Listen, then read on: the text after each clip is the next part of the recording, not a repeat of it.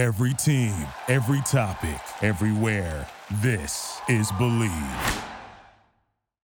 This episode of Gegenpressing is brought to you by Manscaped, the premier brand for male grooming, and you can get 20% off all their products at manscaped.com by using the code GEGEN2021. That's G E G E N 2021.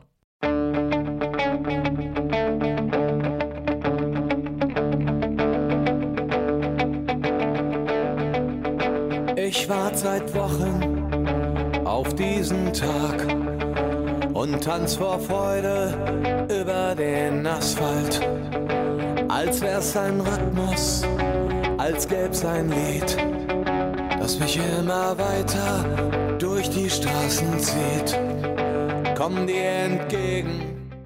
Hello and welcome to Gegenpressing, the Bundesliga podcast from the Football Grad Network. I'm your host, Bryce Dunn, and joining me, as always, is the area manager and writer for Transfermarkt, Manuel Veth. Manu, how you doing? I'm doing really well today, Bryce, and it's exciting. Show 200. Who would have thought it, right? I mean, we've been, this is our fifth season now. I, I never thought that we would actually record 200 episodes um, of the Gegenpressing podcast. So, really excited and really excited. I mean, sad Chris can't make it today. He's uh, busy doing the Amazon stuff, but we have a very special guest this week and really excited about that. Yeah, absolutely. It's been 200 very fun episodes for us, hasn't it? And yeah, it's, it's crazy to think that we're in our fifth year, but um, yeah, let, us just keep it going. But um, as you said, Manu, you know, for a very special occasion, we need a very special guest. So we've we've went out of our way to get a, about as good as it's going to get, and that is a FIFA and Bundesliga commentator Derek Rae. Derek, thank you very much for taking the time out and coming on to our 200 show. Hi, Bryce. Hi, Manu. Thank you for the invitation. It's always a pleasure to be on with you guys, and especially resonant given the milestone number 200. So, yeah, this should be great fun. Yeah, thanks very much, uh, Derek. Um, it, it's always great to hear you on the TV, and I must say on Twitter as well. Your your backyard Bundesliga stories, uh, uh, they've they've been fantastic this last year. I've, I've really enjoyed them, and I expect if Köln manage to stay up, that you'll be doing one with a cigar in your hand.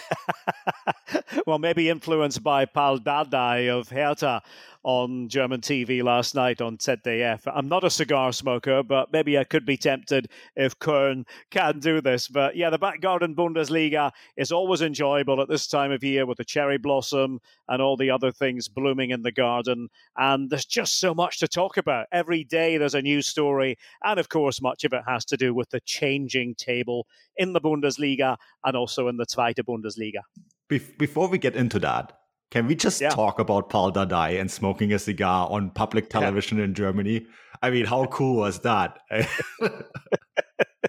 I thought it was incredible. I, uh, I I took a picture of it because you know where else do you see that? It doesn't happen often, does it? And it just looked as though he was being himself. You know, there was nothing particularly contrived about it.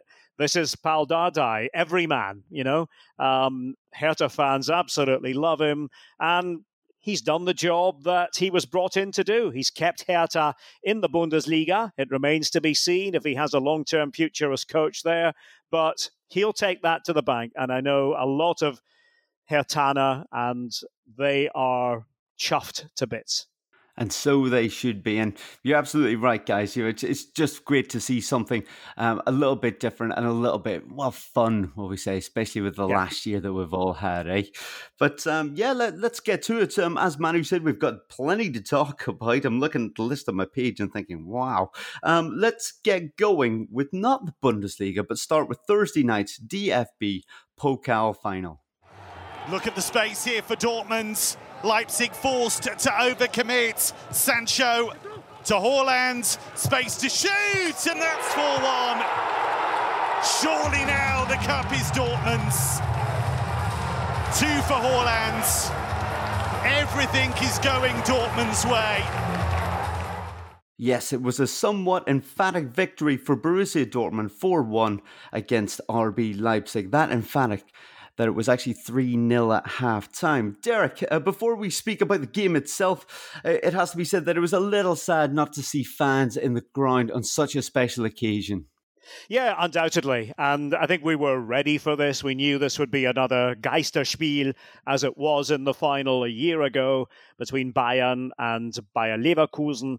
But yeah, I mean, it could have done with that backdrop, with that soundtrack, but not to be. And let's hope, for everyone's sake, that that will go down as the last Geisterspiel for a DFB Pokal final. Um, but the game itself was vibrant and it was full of talking points. And I think hats off to Borussia Dortmund and hats off to Edin Terzic because he got his tactics right, as he has been doing in recent matches. And we saw really from the start that Leipzig were the team with possession, and Dortmund were the team happy to allow them to have that possession and then play to their strengths on the counter attack. And there's been this evolution, I feel, under Edin Terzic in the last few weeks. You know, he took a bit of time at the starts when he took over the reins to change things and there were some wobbles, but they know much more who they are or who they're trying to be now. And I think it was quite deliberate. They were saying to Leipzig, yeah, you know, you can have the ball, you can knock it around to your heart's content, but we will be there for those, to use the, the German words, Manu, uh, Umschaltmomente, um, the, the switch of play, the, the change of possession. And they used those situations to great effect. And you know, you think about what Marco Reus did with the, with that, that, that one particular uh, and um, Reus was my man of the match. Uh, I think Dortmund did all they had to do really in the first half. And yes, in the second half, there was a sag. Some of that was allowing Leipzig to come at them. It was a bit sloppy from Dortmund in places, but nobody can tell me they didn't deserve to win the Pokal over the 90 minutes. Yeah, absolutely, Derek. You're you're spot on with that. And Manu, it really does seem like Terzic has gone out of his way to prove any early doubters wrong. Yeah, Umschaltspiel is such a beautiful word, Derek. I love it. It is. Oh yes. Oh indeed. One of those great uh, German words that you really can't translate. Kind of like gegenpressing too, right? It's a yeah. Um, yeah. And I, I think you're spot on. I think Terzic, Terzic had his match plan completely right, and I've seen now a few games where Nagelsmann has really been kind of outplayed in that regard. Uh, today was a, was a great example. We'll talk about that in a little bit, but today was a great example of that again, where he his opponents really kind of gave Leipzig the ball and said, "Well, good luck. Here's the ball. Try try to figure it out." And then um, when Dortmund did win the ball, it was very quick in, in transition. And I think before the game, I thought that Dortmund are going to win it because they just seemed more up for it. In the entire build-up throughout the week, there was sort of a, a sense of negativity around Leipzig, whether it was Nagelsmann, the players, um, the entire the surroundings. It felt all very negative. Whereas in Dortmund, there was a real desire to win a trophy again. And I had really had a feeling that Dortmund would win it, but I did not think that it would be 3 0 after 45 minutes. I, I think no one really thought that was possible. And I, am hundred percent with you. Marco Reus uh, was excellent. Uh, he's been he was the man of the match. He was involved, I think, in three out of the four goals. Yeah, and he was also excellent t- today. and it, it's he, it seems like for the first time in his entire career, he's hitting peak performance just before a tournament, and I was so happy for him that he's won this trophy because, of course, he's won the DFB Pokal with Dortmund before. But remember, the last time he won the DFB Pokal with Dortmund, he he tore his ACL, and this time he he's won it, and um, it just you could just see um, almost the relief that he's now has that trophy, was voted man of the match, and that he is in such an an amazing run of form, and that has also led Dortmund back back to the Champions League. I think this is another thing we didn't expect them to do it, and yeah, Terzic is probably a really big part of it. I am curious to see what's going to happen with him next year because he has sort of transformed this team into a side that very much looked like not going to make the Champions League, seven points out of Frankfurt.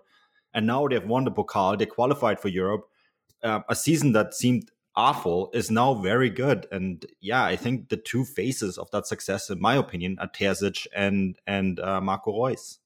Yeah, it, it, seems like they've really achieved something quite special there, not just with the cup final, but you know, pulling back, you know, that opportunity to get into the Champions League. You know, really well done, uh, Terzic. Uh, Derek, uh, we, we will talk a little bit as we move on about the uh, incredible merry-go-round of coaches in the Bundesliga. But you're just sticking on Terzic at the moment.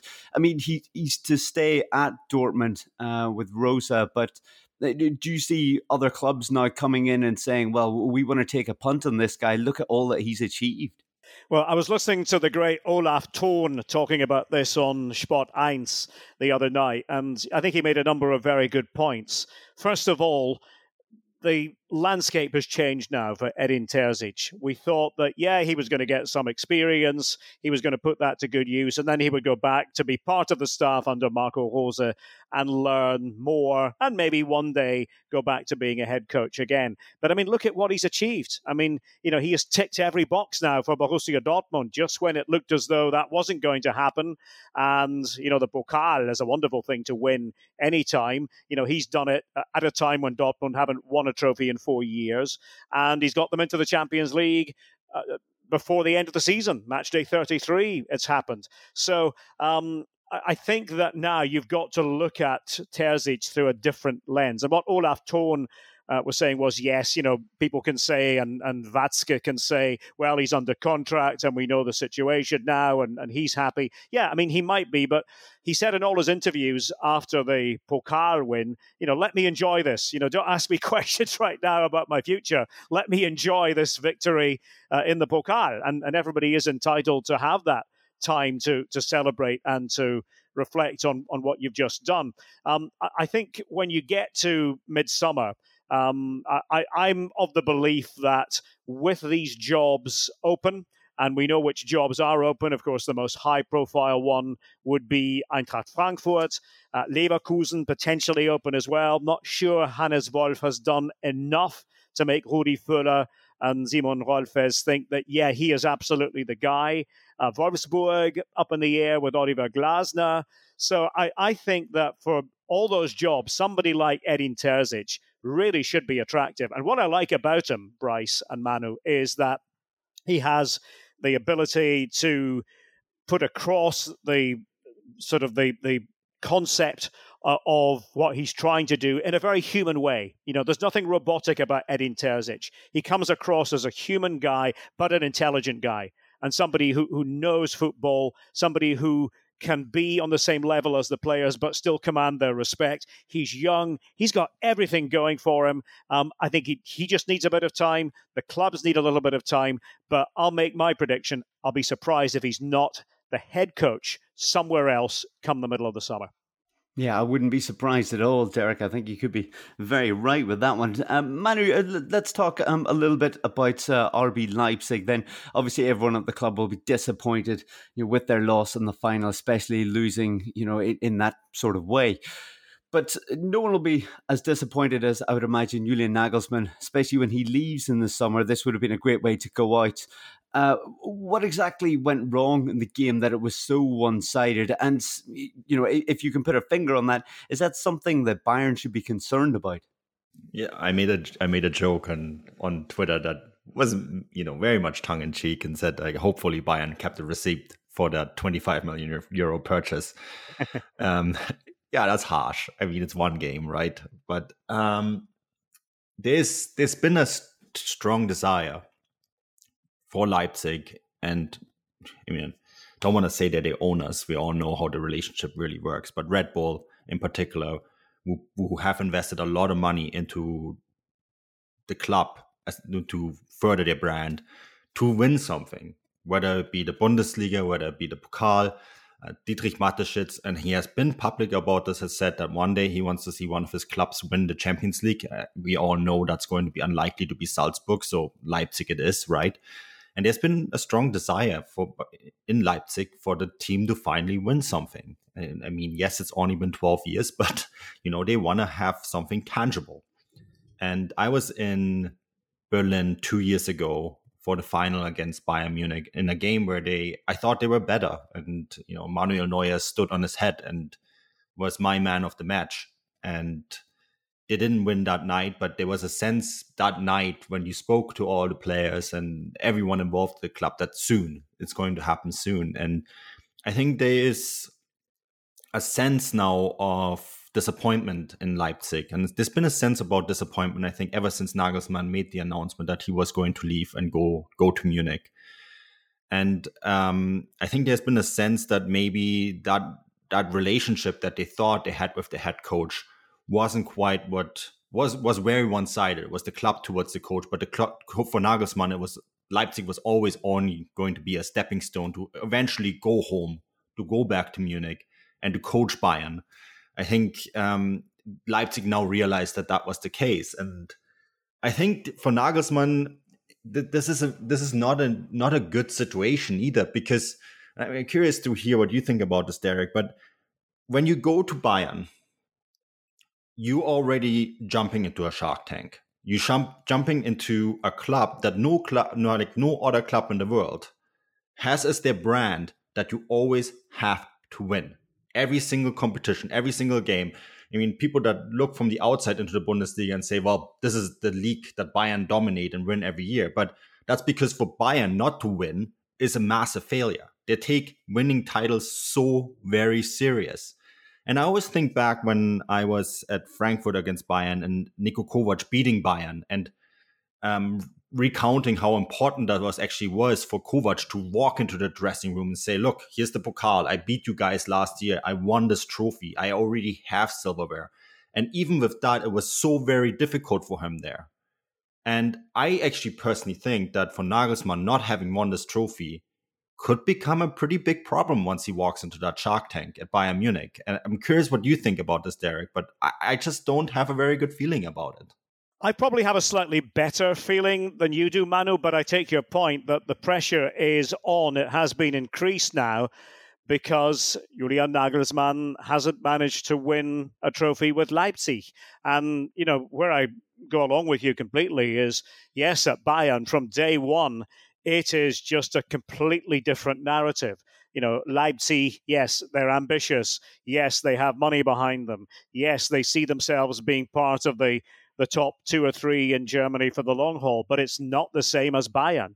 And you go in there and you've got to be able to roll with the punches and play politics, you know, because um, I don't think there's a more political situation for a coach uh, than at Bayern because of how successful they are, uh, because of the dynamic there, because of all these you know, very credible but opinionated ex players who are behind the scenes in various capacities, and you sink or swim, you know, in that shark tank, as you've said. So I think it would have done him a lot of good to have won a trophy. That hasn't happened. But I still believe in the guy. I still think he's an excellent coach. I think it's sort of gone the wrong way these last few weeks. I'm not going to say since he made the announcement that he was going to Bayern, but I think they have dropped off a little bit anyway, which might just speak to the demands of this pandemic season. Uh, but I still believe that Bayern have made the right choice with Nagelsmann. Um, I'm going to be interested to see if Leipzig have made the right choice with Jesse Marsch. They probably have, but we won't know until we see exactly what style of play we're going to get with Marsch and Leipzig. I think it'll be different. I don't think it'll be as possession uh, emphasized. I think it'll be much more going back to what we used to see with Ralf Hasenhüttl and Ralf Rangnick in charge, but that's for the future. And so to stay with Nagelsmann and with regard to his future, I think it's one to watch, but he's going to have to hit the ground running, and the pressure will most certainly be on. Do you think, Derek, that Bayern will give him a bit more patience than maybe some of the other coaches that they've hired in the past because of, of the price tag? And the price tag is massive. I mean, 25 million including bonuses that's i think it, we had it calculated on transfermarkt that makes him the 15th most expensive transfer period in bundesliga history so do you think that will give him a bit more room than other head coaches I think so. I think also the length of the contract. I mean, almost unheard of for a coach to be given a five year contract by Germany's Rekordmeister. So the transfer fee, or the, the buyer, if you like, the um, the length of contract, you know, that tells you the story. And I think, you know, as distinct from when Kovac was hired, you know, if we go back in time to that period, Kovac was never the sort of the the the guy who was going to to cure all ills at Bayern, and he was the one that they had identified years before as being the person who was Bayern material. With Nagelsmann, I mean, we've all, haven't we, been talking about this for two, three, maybe even four years, you know, since he first came to prominence at Hoffenheim. Um, we've looked at what he's achieved. We know about his background, a guy from Landsberg am Lech who grew up following Bayern, uh, and we we've known that this is probably going to be in his future. And Bayern have really pushed the boat out to get him. So I think even if there is some sort of element of doubt, which I'm not sure there will be, but you know, let's just say at the end of the Hinrunde next season, Bayern are fourth and are you know struggling in the Champions League, which almost never happens in the group stage. I think even then, uh, Bayern would say, "No, we're committed to this guy. We believe in him, and we'll stand behind him." When that might not happen with a different person in charge. Well, guys, we, have talked about uh, RB, we've talked about uh, Bayern in, in a way with uh, Nagelsmann going there. Um, and uh, yeah, we've talked about Dortmund. Uh, I feel, though, with Dortmund getting into the Champions League, we, we need to touch on a little bit Eintracht Frankfurt.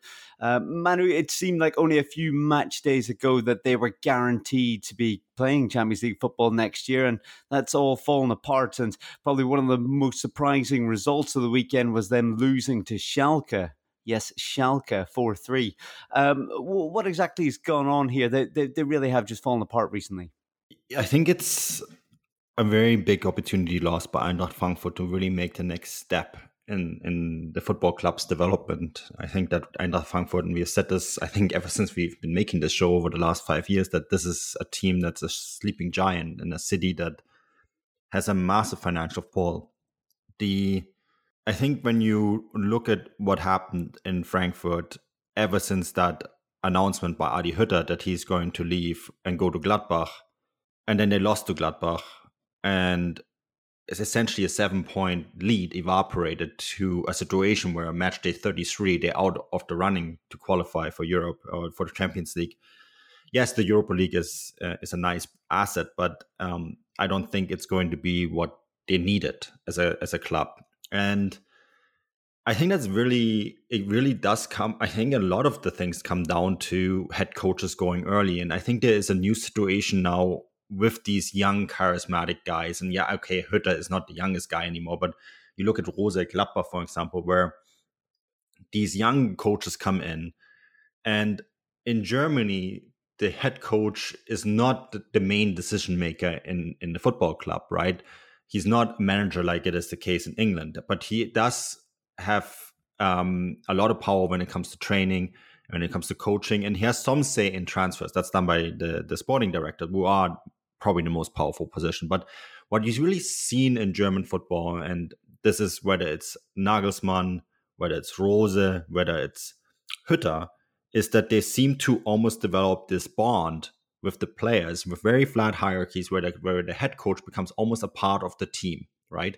Where it's almost something where they become this personality that they are able to through through their um, charisma to really form teams and propel them forward right it's not just tactical but it's also charismatic leadership the problem with that charismatic leadership is that when you say okay well look uh, I, i'm getting a transfer out of here that can really fall apart on you. And I think it really ruins the dynamics of, of a football club that is run that way. And we've seen it in Gladbach, we've seen it in Frankfurt now. And people can tell me all sorts of things that they're still committed to the club, they're committed till the very end. But I don't know if you if you end the contract early like this and say, well, I, I, why would I as a player still believe we can make it the Champions League if the head coach is not even really firmly believe believing in that project anymore. And I think that's something that maybe needs to be addressed um, in the long haul. Is how do you work with the relationship between the coach and and the players and the club and maybe I talked about this last last week, Derek, on the podcast, um, and on another show as well. Actually, there's this wonderful word in German called Planungssicherheit, and yep. it, football teams in Germany take it almost to this to an extreme level that they want Planungssicherheit, so planning security before the new season even starts, which has, in my opinion, led to this whole disaster of in all, all these different coaches leaving because the teams already want Planungssicherheit for the following season before their current season is even wrapped up. And I, I, I don't know how you see it, but I actually feel like this like cool idea of being early on and ready for the next season may have ruined a few clubs' prospects this year.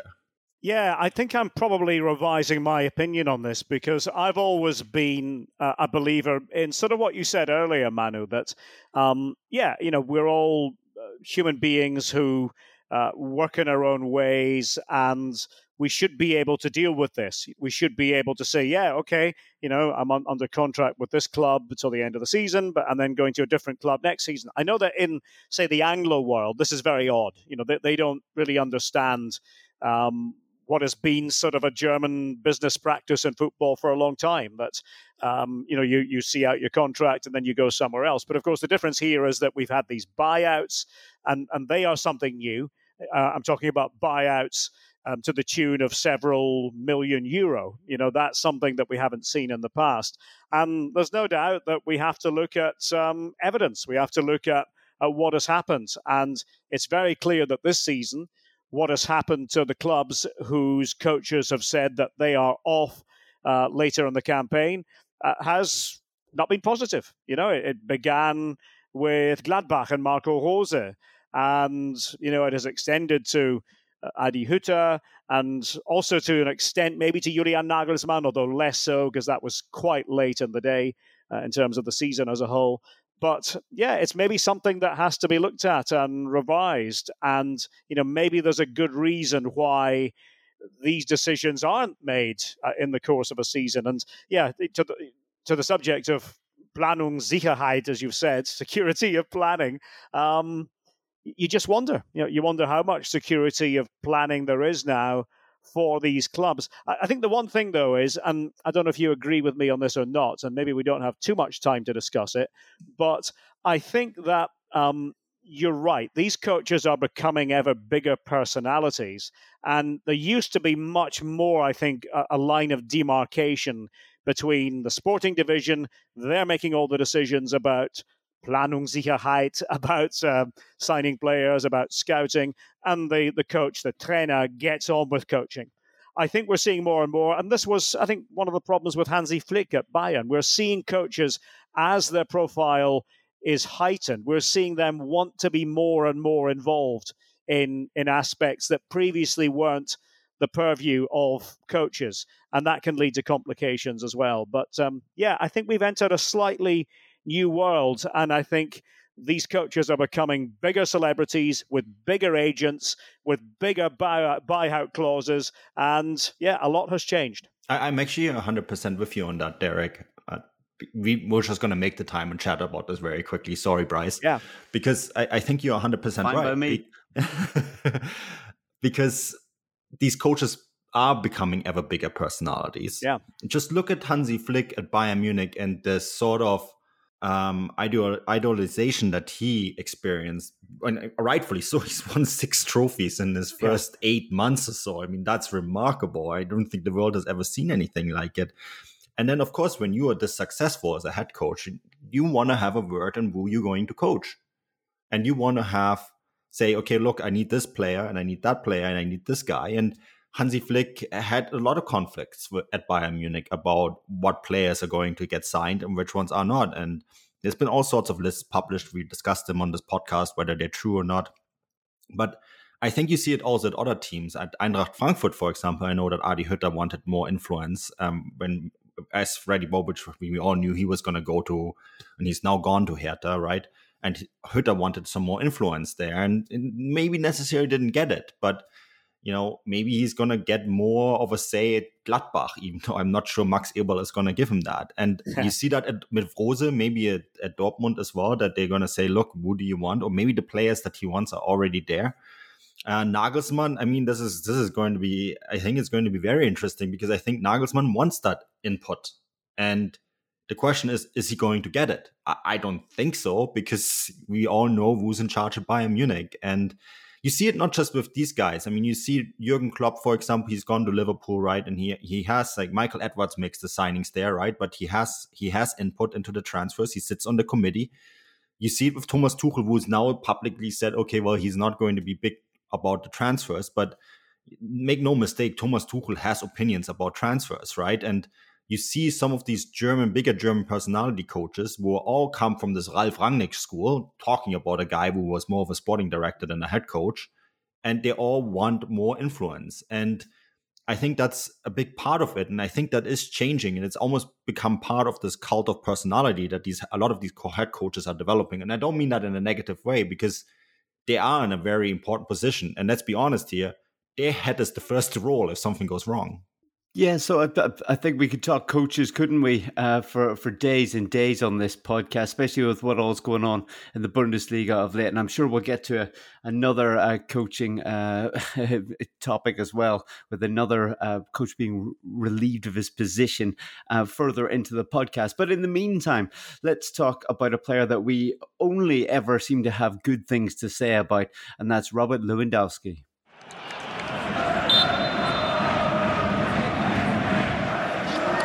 Lewandowski to equal the records. Robert Lewandowski, an all-time Bundesliga great, is now a legend, and he knows who he's got to thank for setting the record in the first place. Gerd Muller. Yes, so unbelievably, he's managed to score 40 goals this Bundesliga season. In 28 games it's taken him. Um, he's now equal with Gerd Muller's uh, fantastic and we thought possibly unbreakable record. But uh, Derek, it's finally happened. and He's got one game left to play. Um, what a feat! Astonishing. And I think most of us who've been following German football for a while never thought we would actually live to see this day. Uh, I, for the life of me, I did not think that anybody would ever beat that record set by Gerd Müller, 1971, 72. It just seemed to come from, uh, you know, from from 200 years ago rather than the early 70s, and um, the chances of somebody matching it just seemed remote. Yeah, Even somebody as superhuman as Robert Lewandowski. But then, as this season wore on with each passing game, we began to sense, yeah, actually, he's going to do it. And then, of course, he picked up the injury, and we wondered, has he left himself enough games to be able to do it? And yeah, you know, he's done it. He's hit the 40 mark. And I think we would expect against Augsburg that the chances are he'll be able to go beyond 40 and have that record um, on his own uh, you know, I think we need to cherish Lewandowski. I think those of us who are watching him now will be able to pass along to future generations that we saw this greatness in action. And I don't use those words lightly. You know, I think that we are watching somebody who is right at the top of the tree across generations as strikers go. And you know, I grew up in the early 70s, born in the, the late 60s. So I grew up watching Gerd Müller and you know he was always the benchmark for me. There was no striker uh, in his stratosphere, even though some of his goals, many of his goals, were sort of inelegant. He wasn't the overall athlete that Lewandowski is, but my goodness, as a pure finisher, nobody better. But Lewandowski has taken it to an art form. He's not just a finisher, he's involved in other aspects too. He is a complete athlete, he is a complete footballer, and he deserves all the credit that has come his way this weekend. I can't believe that um, he's done it in time for our 200th podcast. Timing couldn't have been any better.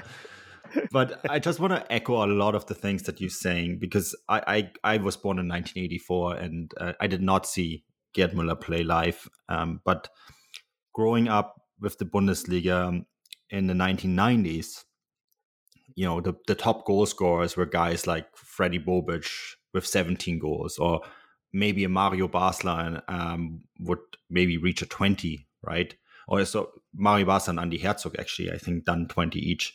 Um, 24, you know, that was already seemed like a lot. Then Grafite yep. at one point at 28. Remember that? That was a yep. lot. Wolfsburg, yeah. And yep. and then all of a sudden this guy shows up and um, reached 30 a few years ago that seemed like a lot already. And especially growing up in the 90s and early 2000s, where, you know, I think Ailton had once 24, 25. You know, it, it it's not it's not like we've been spoiled by guys putting away 30 35 goals or like no one ever came close and then this year um I, I thought I would never see this year. I didn't think ever anyone would ever, ever break Gerd Muller's record. It's kind of the equivalent of for those who are listening in from the United States, and I know there's a lot of people, it's kind of the equivalent when um, when Bonds broke the the home run record, right in in MLB, or um, if anyone in the NHL would ever come close to scoring over 90, 92 goals, the record that Wayne Gretzky set,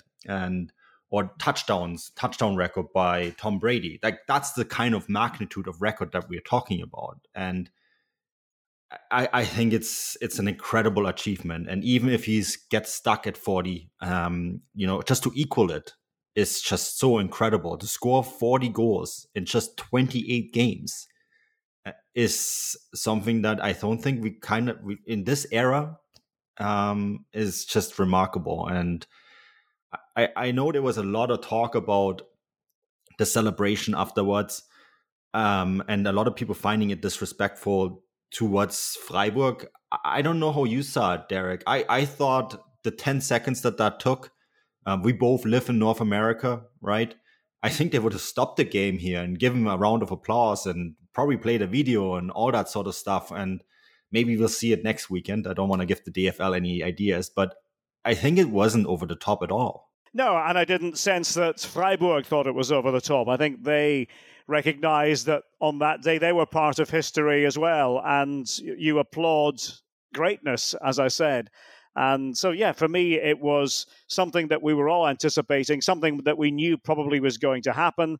And of course, it's a penalty, then you can prepare yourself even more for it, and it might seem that bit more choreographed. But no, I'm I'm with you on this. I I, I think it was a one-off moment. It was it was one that was celebrated in the right way, and let's see what happens next week if he gets to, to 41 or more. Yeah, absolutely incredible. And as Derek said, you know, just appreciate what we've got here. You know, every time you're watching him play or he scores a fantastic goal, you know, just really take it in and enjoy it because we're not going to see a player like this uh, every year or even every 10 years. You know, it's it's it's going to be a, a possibly a once in a lifetime kind of thing. Um, Manu, I suppose the, the question has to be that, you know, once he's achieved, you know, such a record and he's won everything there is with uh, Bayern, is there anything left for him? Do, do you think he's going to stay? Do you think you, you that's? He's going to stay for another few years, see out the rest of his career, or can you see him moving on now? Oh, there's been rumors. Um, I think we all know where those rumors come from. Pini Zahavi is going to ask the board um, to transfer the striker to another club.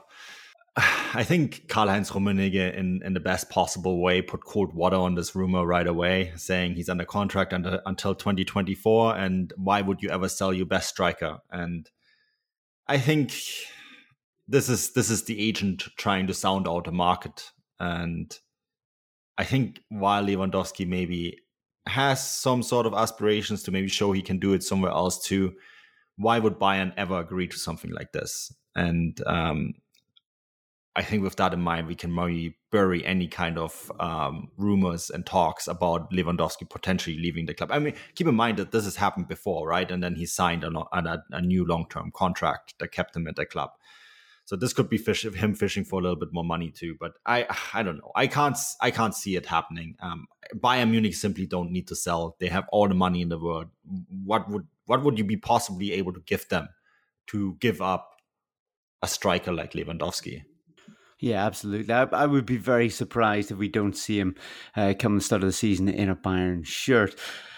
Derek, I suppose we need to go further down the table now and talk about teams that aren't having such joyous times and uh, talk about the relegation battle. There's plenty to uh, talk about, plenty can still happen uh, going into the final match day. We've got Köln, who are on 30 points. We've got Werder Bremen, 31, and Arminia Bielefeld on 32. Um, much can happen. What, what way do you see this all panning out, or uh, do you have any idea more than anyone else? Well, I'll try to be completely objective about this. I think uh, people who know me know that uh, I you know, have slight leanings in a in a Köln direction, but uh, I'm perfectly capable of being unbiased, trying to analyze the three teams and the three scenarios. Uh, I, I, do actually think that even though Bielefeld obviously have the points advantage, so we're talking Bielefeld, we're talking Werder Bremen, and we're talking Köln. Uh, I'm not sure that. Well, I'm not sure who actually has the best scenario. It might be Köln because would you rather be at home against Schalke? Yes, they played out of their skins to beat Eintracht Frankfurt. Do they have another performance like that in them again? Probably a young Schalke team. Uh, or can Köln take care of business? Um, some people might have their doubts about that, but I'm of the belief if Köln win the game, they will not go down automatically. That is the belief I'm sticking to. So what I'm really saying is I can't imagine Werder Bremen given all the problems they have, suddenly bursting into life and beating Gladbach when there's still something on the line for Gladbach in terms of European football. And Arminia Bielefeld, are they going to go to Stuttgart and win?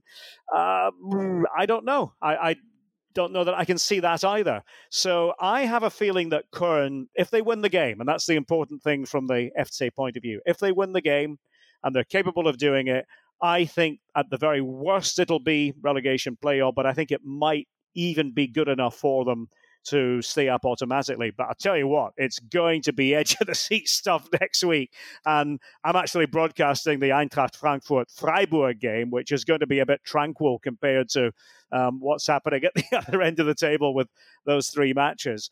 Um, I, I think that it's a big gamble what Werder Bremen have done, um, but maybe they just feel they're out of options at this point, and they've gone to Thomas Schaaf, they've gone to the legend. They're hoping that he can instill some confidence in them. Um, I think if they were going to make this move, they should have done it a few weeks ago. We've seen the effect uh, that making a change has had on Köln with Friedhelm Funkel, also on Bielefeld with Frank Kramer. Um, that has helped, and this just strikes me as very uh, lacking in decisiveness on the part of Frank Baumann and everybody at Werder Bremen. They thought they would get away with sticking with Florian Kohfeldt. They haven't got away with it. And now it's last chance saloon time. And I don't think it's going to be a very successful last chance saloon for Bremen. That's my feeling. Manu, I, I can only imagine that you're going to echo uh, Derek's opinion uh, on the sacking of uh, Florian Kohfeldt, and not that you know uh, him being sacked uh, was was particularly a wrong decision, but more just the timing was rather odd. I think people that listen to this podcast know that I probably would have sacked him last year, so I, I think it comes very late. I, I think Werder Bremen are a club that need renewal from the outside desperately. They need to. I mean, Thomas Schaaf, great. Here's another guy that's part of this Werder Familie. Um, they need some fresh blood. That club needs journeying over from top to bottom and renewed. This used to be once one of the biggest clubs in German football, and um, they're a shadow of that. And yeah, I, I, I, can only echo all the other things that Derek said. I think the move comes way too late. Um, if you do something like that, you do it with a few games in hand and um, hope for the best. But yeah, I think Köln, if if they win um, against Schalke, and I think there's a good chance that they do, then I think there's a good chance that they finish at least 16th. Yeah, it's going to be very interesting going into that final match day. Anyway, it's going to be tense times, especially for the fans of those three clubs. Uh, Derek, just uh, before we wrap up the uh, podcast, uh, just wondering, um, well, what are your opinions on who are the winners and losers of the Bundesliga season, in your opinion, whether it's a coach, player, um, team? I mean, who stood out for you, whether good or bad? I'll tell you one winner who might appear to be a loser given what might happen Oliver Glasner at Wolfsburg. I think he's done a fabulous job and maybe one that most people didn't expect. Um, he's had this tension in his relationship with Jörg Schmadtke, the biggest of all the decision makers at Wolfsburg. And it's an open question as to whether Glasner is going to be in position next season. Uh, he'll have other clubs interested in him. It's a matter of what he wants to do should he not stay at Wolfsburg. But I didn't have them in the top four, I have to be honest. And I think the football is very effective. I think he's got the best out of a lot of players who maybe there were doubts about. I would say he's been helped by Schmadtke on the signing front. I think that um, they've been spot on in terms of hitting their targets with the signings. But they strike me as as maybe you know winners. But I would give it to Glasner just based on what he's managed to get out of a squad that I'm not sure, with the best will in the world, is a top four squad compared to some of the others. You know, I think that they could have been anywhere from you know fourth to seventh or eighth, um, depending on how the cards had fallen. So uh, I would say uh, he'd be one. Glasner, and the other would be Pellegrino Matarazzo, who I think has been nothing short of superb as coach of Stuttgart. And again, he's helped by having a very good structure, with Thomas Hitzlsperger and Sven Mislintat, and they all certainly give you the impression that they're working together. They're singing from the same hymn sheet. It's a young squad. He hasn't been helped either by injuries in the second half of the season, but there is a really good coach and somebody we're going to be hearing a lot about in years ahead, Pellegrino Matarazzo. Yeah, I think uh, I think that's uh, absolutely spot on with both of those, uh, Derek. And I would probably say, obviously Robert Lewandowski, but uh, a little bit obvious that one. But uh, probably Bo Svensson as well. And Mainz, yep. I think he's done a fantastic job since he's come in. They were in the same amount of points as Schalke, and at the moment they've got twenty points more than them, and you know they're not in this relegation battle whatsoever. When at one stage, I think a lot of people thought this might be the year that they would go down. Um, Manu, is there anyone? Anyone, winners or losers that Derek I um, haven't mentioned so far that jumps out for you? Yeah, I was actually going to say Pellegrino Matarazzo is the the winner of the season. I, I I can only echo what Derek said. He's done such a fantastic job, and to survive for more than one year in, in Stuttgart, I think is um, something that you suppose you deserve a medal for in the first place, and then do it in this fashion is even better. So he's absolutely my winner of the season. Um, and I think for losers, Schalke. it can't go much yeah, beyond yeah. that. yeah. That's an easy, easy yeah, answer. I, I, think pretty obvious that one as well, to be honest. Uh, but um, yeah, I think that more or less does it for the uh, podcast uh, this week. We've we've managed to get through an awful lot of topics, and uh, Derek, it's been fantastic having you on. We, we enjoy um, hearing you, obviously, on the, the different uh, games, the coverages, but also your, your Twitter feed is just a delight. And we, we hope we can get you back on the uh, podcast very soon.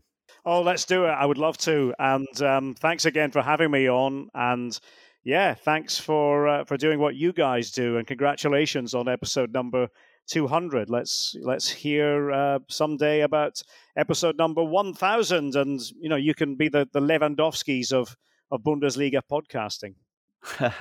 Wouldn't that be something else? I'll, I'll, I'll have to take your address and find out where the nearest cigar store is for your house. Um, well, we'll call Pal Dardai. He'll be able to tell us. I'm sure he will. Well, that does it for the uh, podcast uh, today. Um, I suppose uh, on behalf of Chris, Manu, and myself, we'd just like to say uh, thank you for all the uh, listeners that we've had um, over the years while doing this podcast. We've really enjoyed it, and I hope that you lot have as well. And yeah, here's hoping as Derek said, there's there's a few more in us before we uh, hang up the microphones and headphones. But uh, that does it uh, this week. We've got one more match day to go. We'll be back before you know it. I've been your host, Bryce Dunn of Wiedersehen.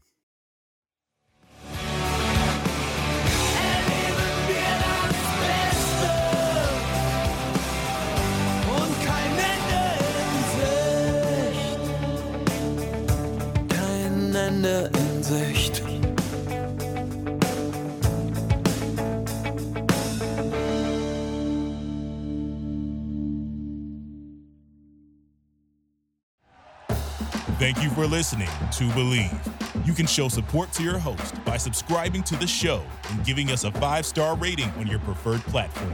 Check us out at Bleav.com and search for B L E A V on YouTube.